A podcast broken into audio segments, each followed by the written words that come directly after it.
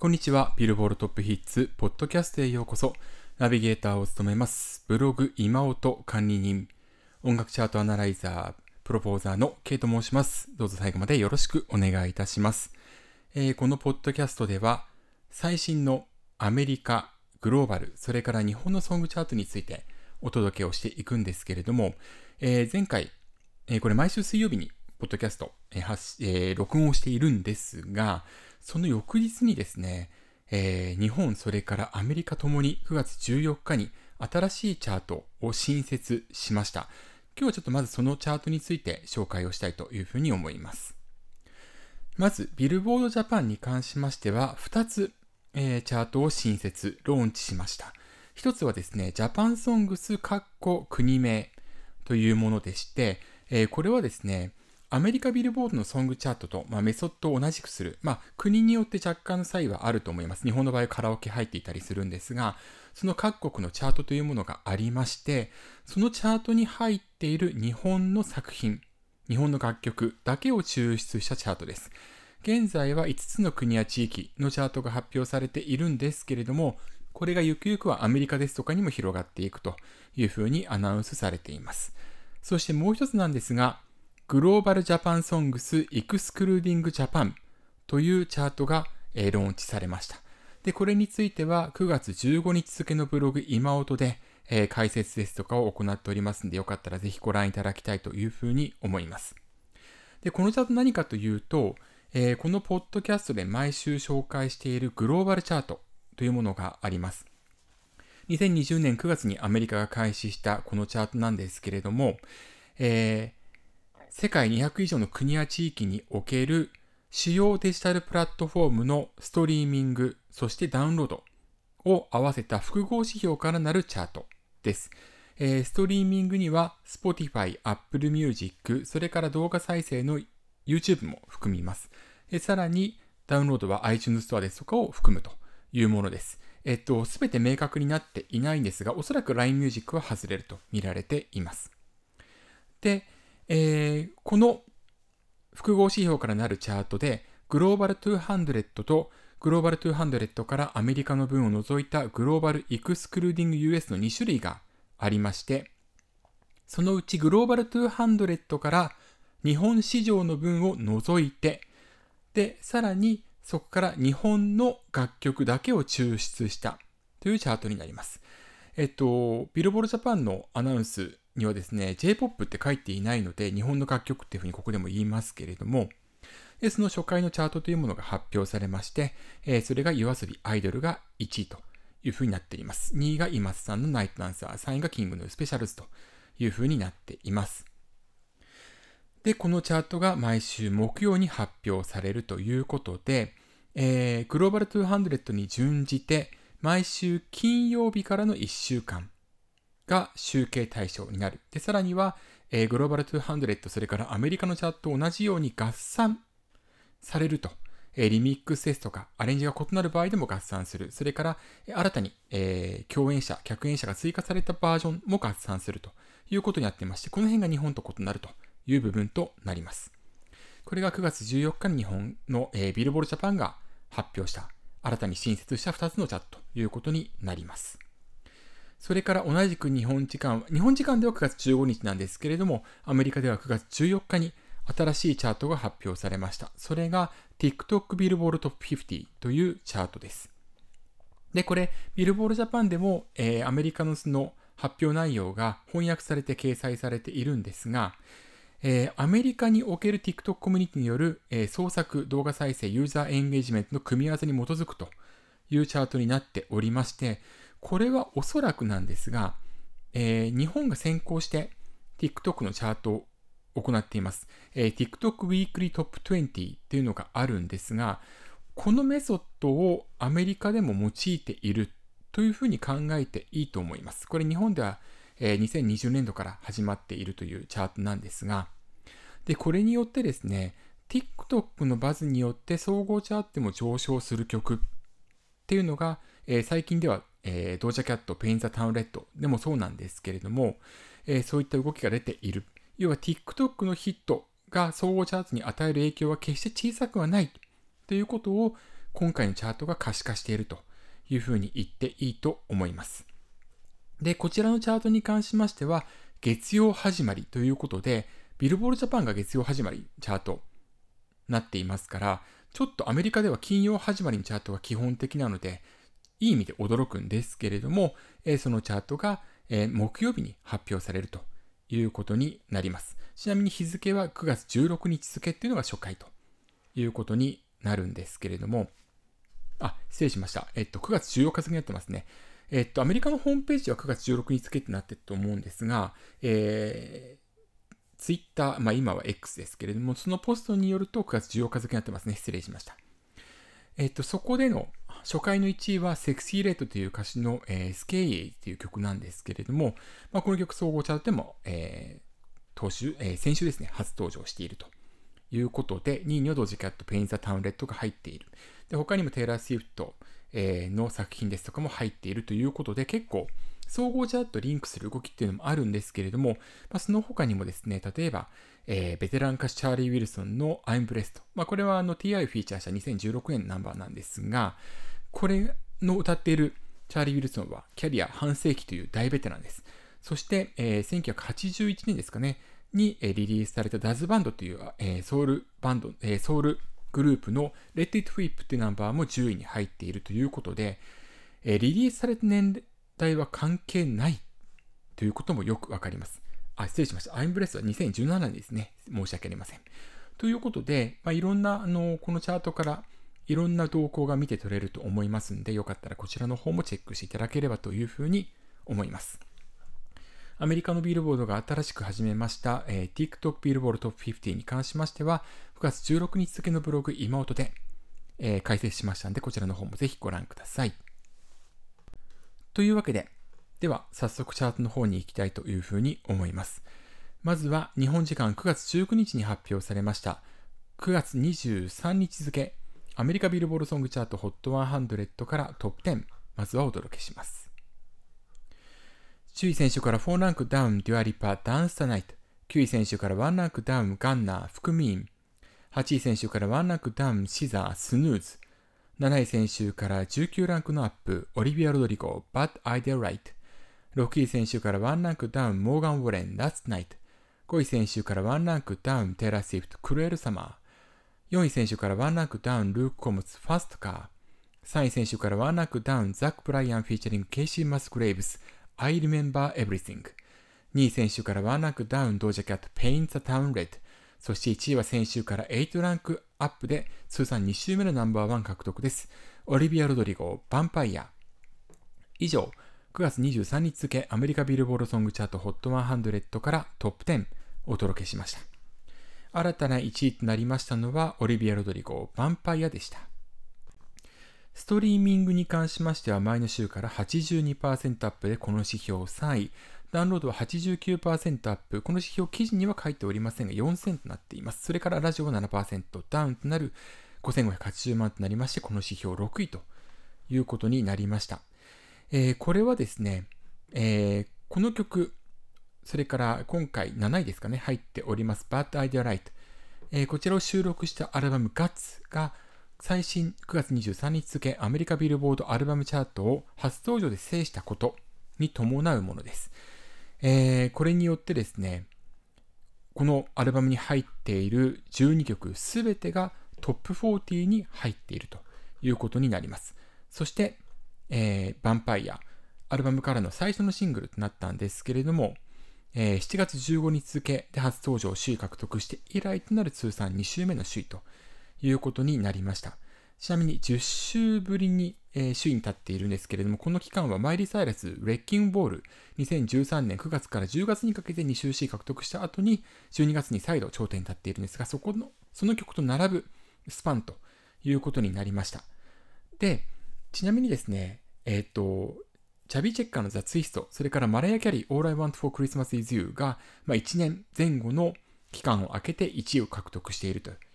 いうスパンを、えー、記録を持っているということで、この辺については9月15日付のブログ妹に書きましたんで、よかったらご覧ください。で、えー、オリビア・ロドニコに話を戻しますと、えー、サワーのリード曲、まあ、ファーストアルバムですね。こちらがドライバーズ・ライセンス、で8週1位を獲得しているんですが、えっと、この曲もですね、初登場で首位を獲得している。でさらにサワーも首位を獲得しているということで、オリビア・ロドリゴ、ファーストアルバム、それからセカンドアルバムのリード曲、いずれもソングチャート初登場で首位に送り込んだという初めての歌手ということになりました。で、えっと、どうやらあの来日もするということで、えっと、もしかしたら今後ね、オリビア・ロドリゴの認知度が日本でも高まっていくんじゃないのかなというふうに思います。で、さらにですね、オリビア・ロドリゴ、今回12曲トップ40に入っているということで、40位以内に12曲以上同時にランクインさせたのは、女性歌手ではテイラー・スウィフト、シザに続いて3人目ということになります。で、テイラー・スウィフトは昨年11月5日付でアルバムミッドナイツ首位初登場集に、えー、最多となる18曲エントリー。でシザーは2022年、去年の12月24日付で SOS 初登場時に12曲送り込んでいます。でちなみに最多記録男女関係なく最多となるのはドレイクでして2018年7月14日付アルバムスコーピオンの初登場首位獲得時、それから2021年9月18日付、えー、サーティファイドラバーボーイアルバムチャート初登場時に21曲が同時初、えー、エントリーをしているということになりました。でちなみに、えー、オリバ・ドリゴ、ファーストアルバムサワー収録の11曲もすべてトップ40に送り込んでいる。ということで、えー、オリビア・ロドリゴ、ハイスクールミュージカル、ザ・ミュージカルの、えー、初期のシーズンで主演を務めていて、その、えー、ドラマから All I Want という曲が2020年に90位獲得しているんですが、それ以外の曲は全て40位以内にエントリーをしているということで、セカンドアルバムまでの全収録曲が40位以内に全て入っているという最初の歌手という記録も今回誕生しています。で、さっきシザの名前出しましたけれども、来週のチャートは、シザトップ3に2曲入るというふうに見られています。1曲はドレイクに客演参加した曲が初登場首位見込まれているということ。それからもう1曲に関しましては、今回トップ10入り8位に入っているスヌーズに、ジャスティン・ビーバーをフィーチャーしたバージョンが新たにリミックスとして登場しまして、これが合算されることによって上昇すると見られています。来週、これらの動向にも注目といったところです。では続いてグローバルチャートに行きたいと思います。まずはグローバル200のトップ5です。9月23日付になります。5位、オリビア・ロドリゴ、Bad Idea Right。4位、V、 Slow Dancing。3位、オリビア・ロドリゴ、 Vampire。2位、ジョングク・フィーチャリング・ラトー、 Seven。1位、ドージャキャット、 Paint the Town Red となりました。そしてグローバル200からアメリカの分を除いたグローバル・エクスクルーディング US のトップ5です。5位、オリビア・ロドリゴ、 Vampire。4位、マイク・タワーズ、 LALA。3位 V Slow Dancing、2位ドージャキャット、 Paint the Town Red、1位ジョングクフィーチャリングラトー、Seven となりました。というわけで、グローバル200に関しましては、ドージャキャット、 Paint the Town Red が2連覇を達成。そして、えー、 Global Excluding US、こちらではジョングクフィーチャリングラトーが初登場から9連覇を達成しています。でさらにジョングクも所属している BTS からは V のそのナンバー、スローダンシングがアメリカ、えー、失礼しました。グローバル200で4位、グローバルエクスクルーディング US で3位にいずれも初登場を果たしているということです。えー、こちらに関しましては、BTS はソロとしても強いということで、グローバル200では、えー、トップ10ヒット、ソロナンバーでのトップ10ヒットが8曲目、え、グローバルエクスクルーディング US に関しましては12曲ということになっております。というわけで、以上、9月23日付アメリカビールボードソングチャート HOT100 からのトップ10、それからグローバルチャートのトップ5について、まずはお届けしました。では続いて日本のチャートに行きたいと思います。9月20日公開分ビルボードジャパンソングチャート HOT100 からトップ10お届けします。10位先週と変わらず My First Story I'm a Mess 9位先週から8ランクダウン Snow Man Dangerholic 8位先週から1ランクアップ Vaundy 怪獣の花唄7位先週と変わらず、 Jung Kook featuring Latto Seven。6位先週と変わらず、キタニタツヤ青のすみか。5位初登場、なにわ男子 Make Up Day。4位先週から2ランクダウン、 King Gnu SPECIALZ。3位選手から5ランクアップ、アド、ショー。2位選手から2ランクアップ、夜遊び、アイドル。そして1位は初登場、BE:FIRST メインストリーム。以上、9月 ,20 9月20日公開分、ビルボールジャパンソングチャート HOT100 からトップ10お届けしました。失礼いたしました。というわけで、まず2位ですね、えー、夜遊びアイドルなんですけれども、先週、えー、動画再生の指標がですね、かなり大きくダウンしておりました。えー、60位ですね、1位から60位に大きく後退したんですが、今回4位に上がっています。おそらくは、えっ、と、先週のブログ妹でも書いたんですけれども、欠損、結束という状況になっていたと思われます。たまにこういう現象が起きるんですが、原因の根本がどこにあるかってちょっと分かりかねますんで、えー、本当にその面で言うと、えー、非常に残念な結果になってしまったんですが、4位に後退をしておりました。で、今回はそれが回復したと思われます。えー、4位に上がってきております。えー、それでもポイント年収比105.0%で、2週前が1372ポイントで、今回8241ポイント。1000ポイント強ずつ下がっているというふうに捉えてもいいと思います。ちょっとダウン幅が大きいなというのが、えー、自分の見方と言えます。えっと、詳しくはですね、まあ、総合チャートなどの順位、えー、の記事に関しましては、ビルボールジャパン、えっと、これを録音している午後4時台にはまだ公開されていないんですけれども、えー、その直後にアップされますんで、えー、9月21日付以降のブログ妹で、この点については触れていこうというふうに思います。そして今回1位を獲得したのが BE:FIRST メインストリームでした。4枚目のフィジカルシングル表題曲となるこの曲が首位初登場を果たしております。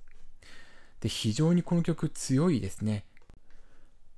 ソングチャートは6指標で構成されているんですけれども、カラオケは、えー、上がるのが遅い指標となります。で、他の指標でいきますと、ダウンロード、ラジオ、それから動画再生が1位、フィジカルセールスが2位、ストリーミングが5位ということで、す、べ、て5位以内に入っているという状況です。獲得ポイント22,386というふうになりまして、2022年度におきましては、夜遊びアイドルが、えー、週間ポイントでは5位まで独占しているんですけれども、その月、えー、つまり6番目に高い数値を獲得しているということになります。で、チャートをですね、日々分析をして、えー、個人的に感じていることをちょっと申し上げますと、BE:FIRST は本当にその、えー、フィジカルのシングルの表題曲、まあ、それのみならず、まあ、先行で配信をして、後にそのフィジカルのカップリング扱いにする曲に関しましても、初動をどうやって大きくするかっていうことが、えー、日本の歌詞においては最も、えー、分かっているというふうに捉えています。えっ、と、K-POP がその辺本当に強くて、アメリカのチャートにおいてもですね、上位に進出するっていうことが、本当にあの、多くなりましたけれども、まあ、それものチャートを分析する、その上で最善、まあ最適な状況、例えばスケジュールですとか、それから動画もですね、同じ週に例えばダンスプラクティスとか、いろいろアップするとかも含めて、その辺がですね、運営側もそうなんですけれども、あと、コアファンの方々、要はファンダムの方々も、その、えー、チャートの重要性とか、えー、そのためにどう動くかってことについて非常に長けているというイメージが、まあ、えっ、ー、と、K-POP もそうですけれども、日本の場合は特に BE:FIRST に強く感じています。まあ、動画再生に関しても、えー、1位を獲得しているし、それからラジオについてもですね、ここでもかなり多く、えー、のポイントを獲得している。ということで、極めて強いということが言えると思います。もちろん、えー、フィジカルシングルをその、えー、デジタル解禁集にリリースしているっていうことで、初週をよりこう大きくしているっていうこともわかります。で、えっ、ー、と、一方で、この、あの、ポッドキャストでも、それから自分のブログ、妹でも、幾度となく申し上げているんですけれども、大事なのは、ロングヒットであり、そのためには、ストリーミングを強くすること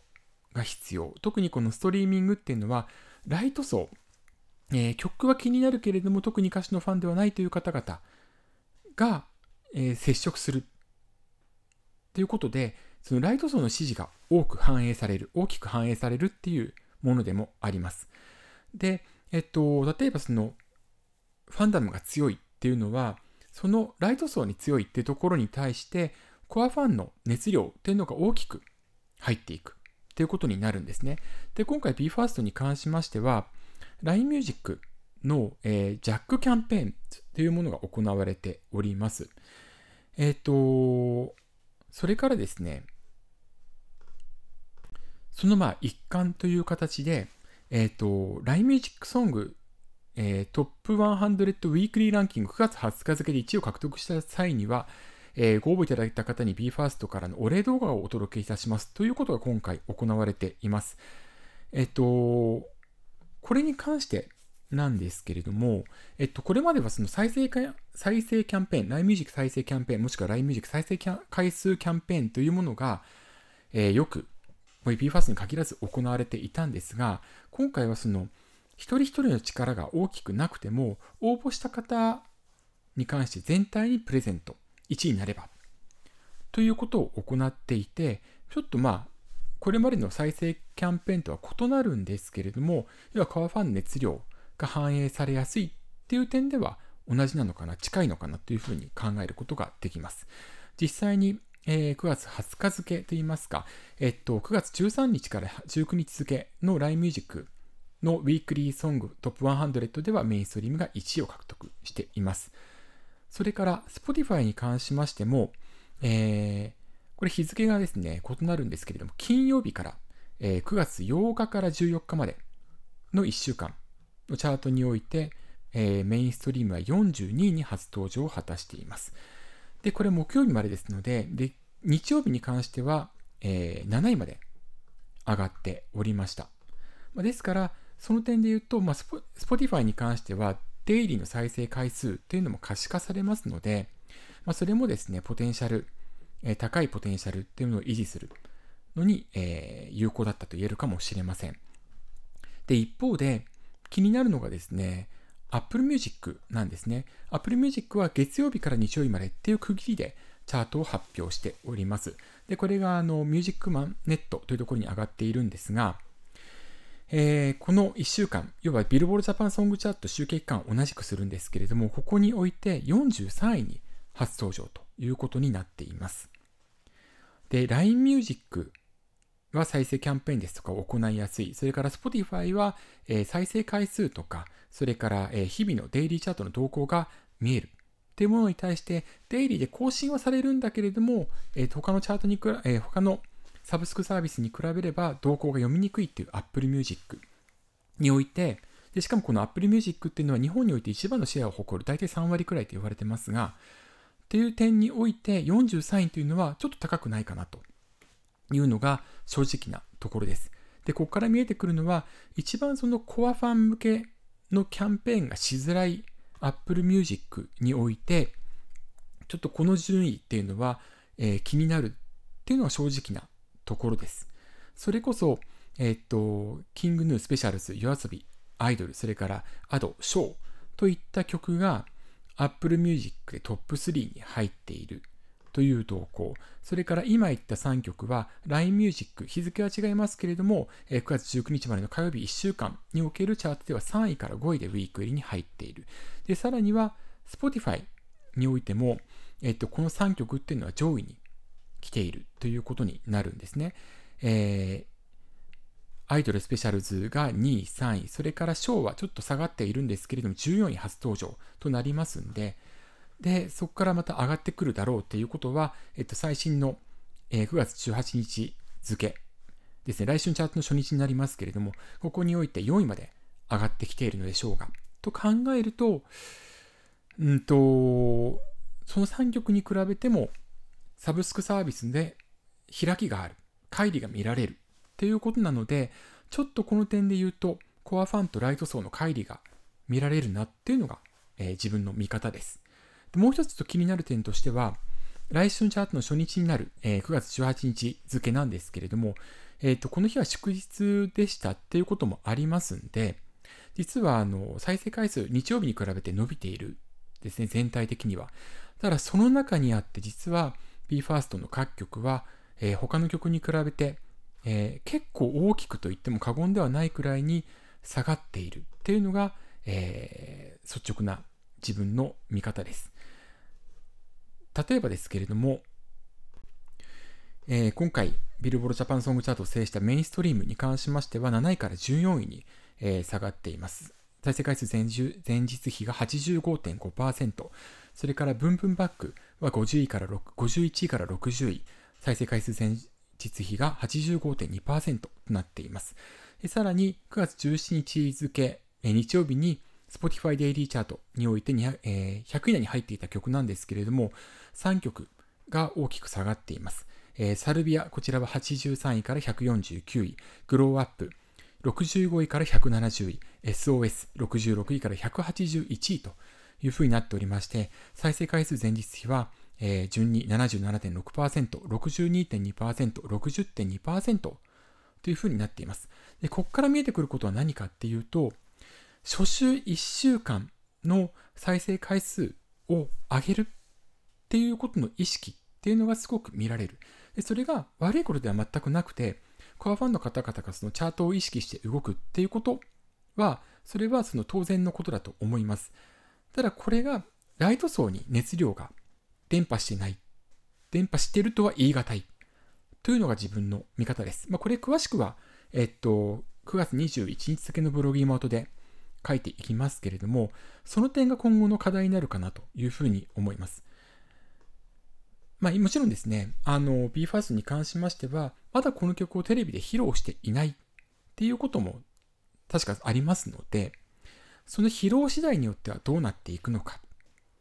っていうのもありますし、それからあの、まあ、偶然9月20日にですね、音楽ジャーナリストの柴智則さんが、えっ、ー、と、自身の音声配信でこの曲を取り上げて、そしてこの曲を含めた、えっ、ー、と、男性ダンスボーカルグループ、まあ、ボーイバンドの動向について、まあ、試験を述べられていましたけれども、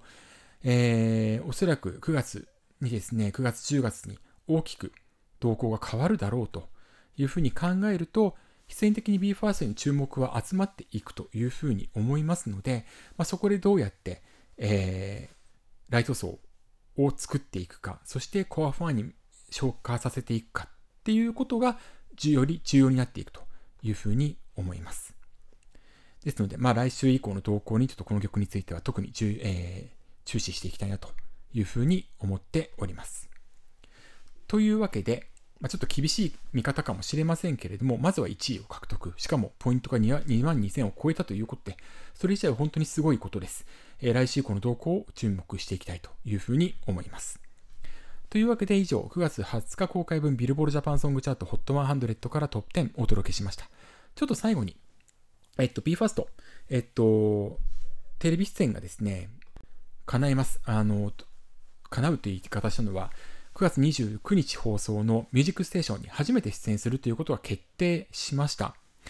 えー、第一弾発表ですかね、その形で BE:FIRST の登場、しかも2曲披露ということでメインストリームとバイグッバイ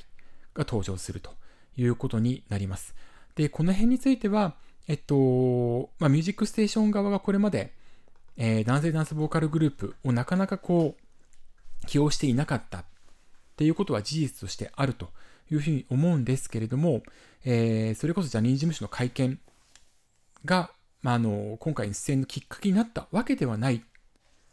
ということについて、えー、9月18日付のブログ、今音で書きましたんで、よかったらそれもぜひチェックしていただきたいというふうに思います。大事なのは、えっ、ー、と、まあ、ミュージックステーションが自発的にまあ、自制して、えー、自浄して上で変わったということであり、それについては、え、きちんと評価をする必要があるというふうに考えています。よかったらぜひとも、あの、ここではちょっと自分の見方、まあ、試験もちょっと含めて書きましたんで、よかったらぜひチェックしていただければというふうに思います。まあ、これを経て、BE:FIRST がよりこう日本の、えー、を代表する男性ダンスボーカルグループになる可能性というのも十分考えられますんで、動向を見守っていきたいというふうに思います。というわけで、えー、9月20日収録のビルボルトピースポッドキャスト第196回目お届けしました。ここまでのお相手は K でした。また次回お会いしましょう。さようなら。